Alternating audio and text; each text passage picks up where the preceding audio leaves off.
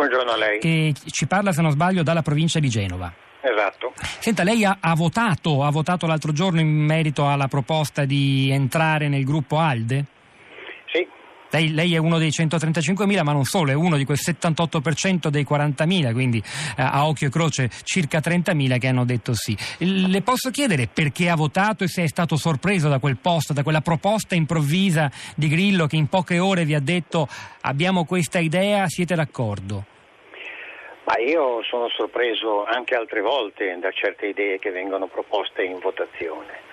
Eh, però allo stato attuale eh, quello che è è quello che è. Cioè, di qui secondo me bisognerebbe capire un attimo, almeno per parte mia potrei dare mia, le mie motivazioni che mi hanno spinto verso il Movimento 5 Stelle. Perché se, se non si parte da lì è difficile capire anche eh, le, le, legittime domande che fa la, l'ascoltatore dicendo ma queste persone seguono pedesiguamente il proprio, il proprio, leader senza avere un minimo di spunto critico. Lei come questo risponde? Io rispondo in questo modo. Io uh, ho voglia di partecipare, ho visto che tutte le altre forze politiche e la politica in genere hanno allontanato il cittadino dalla partecipazione cioè i partiti liquidi eh, praticamente non sono più interessati alla collaborazione dei cittadini. I sistemi elettorali hanno escluso i cittadini dalle, dalle, scelte che avrebbero per Costituzione dovuto fare e quindi c'è stata una leadership del cittadino. Il Movimento 5 Stelle quando è nato ha, ha proposto di recuperare questa partecipazione e quindi eh, diciamo, all'inizio era un movimento che eh, consentiva e apriva la partecipazione e, e istituiva nuovi sistemi online per poter accentuare questa partecipazione.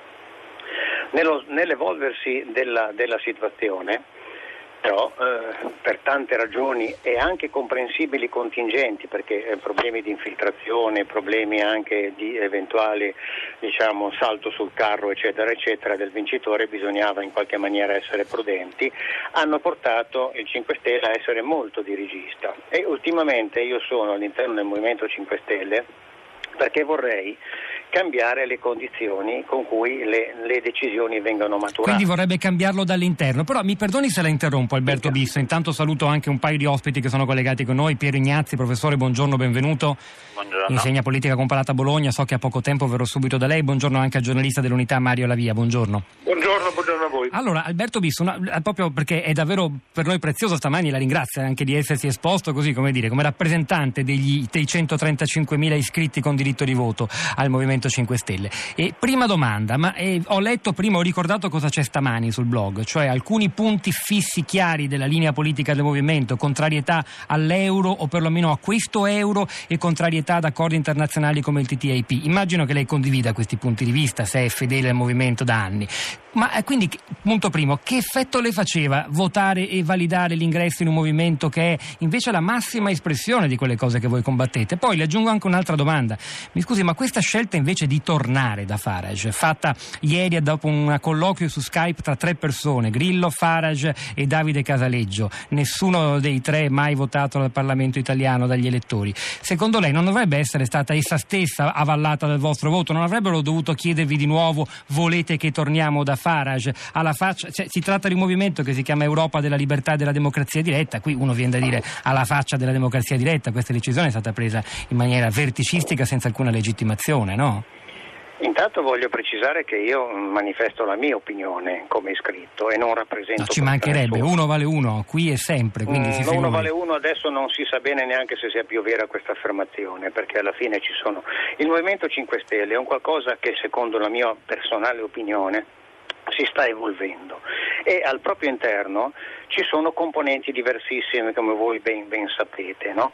e quindi questo può andare bene a mio giudizio in un partito di protesta. Nel momento in cui però questo partito assume una connotazione, questo partito, pardon, questo movimento, verrò, verrò sicuramente scomunicato per questo mio intervento ma non ha importanza Beh, già, già, assume... già, questa idea, insomma, magari è una battuta la sua, l'idea che per delle parole si possa essere addirittura scomunicati, guardi, era la Chiesa che scomunicava, insomma, vabbè, no, no, ma guardi, prosegua, guardi, prosegua, no, no, ma guardi, il, il, per me, per me il, il, sindaco Pizzarotti è una, è, una, è, una, è una, risorsa.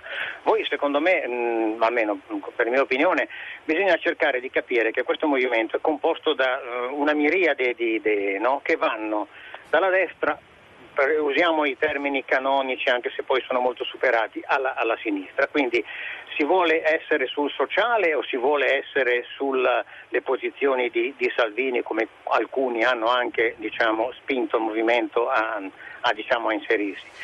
Io credo che sia indispensabile, ma per il bene del movimento, ma soprattutto per il bene del nostro Paese, riuscire a recuperare una connotazione e questo fatto non è avvenuto, cioè in pratica bisogna capire se vogliamo essere con i lavoratori e in qualche maniera eh, diciamo, partecipare a un'azione di equità e giustizia sociale, un recupero dei valori della Costituzione oppure se abbiamo idee di diciamo, tornare all'idea degli Stati eh, diciamo, divisi, oppure se vogliamo un'Europa politicamente unita che secondo me dovrebbe affrontare in maniera molto più efficace le crisi medio orientali che ci sommergono di immigrati in modo diciamo, attivo, quindi con una politica estera europea che ha un peso specifico diverso da quello che vanno i vari paesi. Questa è la mia idea, ma sono convinto che all'interno del movimento ci sono idee completamente opposte.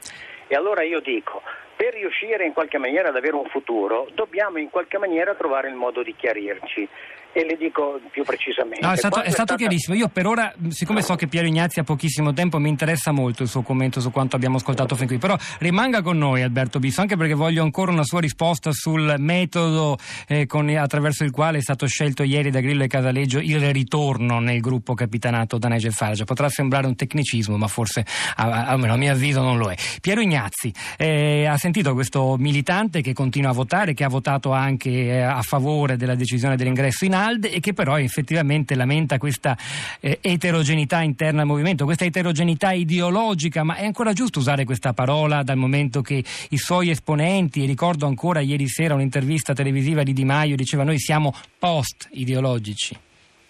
Ma quelle sono frasi, battute che si dicono. Eh, ma la ripetono. Hanno avuto molto successo queste battute, però hanno avuto certo, gran parte del successo. Come si vede quando si arriva poi a dover prendere scelte, se non si hanno delle idee chiare, si oscilla da una parte all'altra scontentando tutti. Questo è eh, dire, l'inevitabile prezzo che si paga quando eh, si vuole semplicemente usare qualche slogan e non approfondire i problemi. Questa è la, la questione fondamentale dei 5 Stelle, quello di prendere decisioni sui problemi fondamentali e non limitarsi a dire onestà, onestà o altre cose che vanno bene a tutti.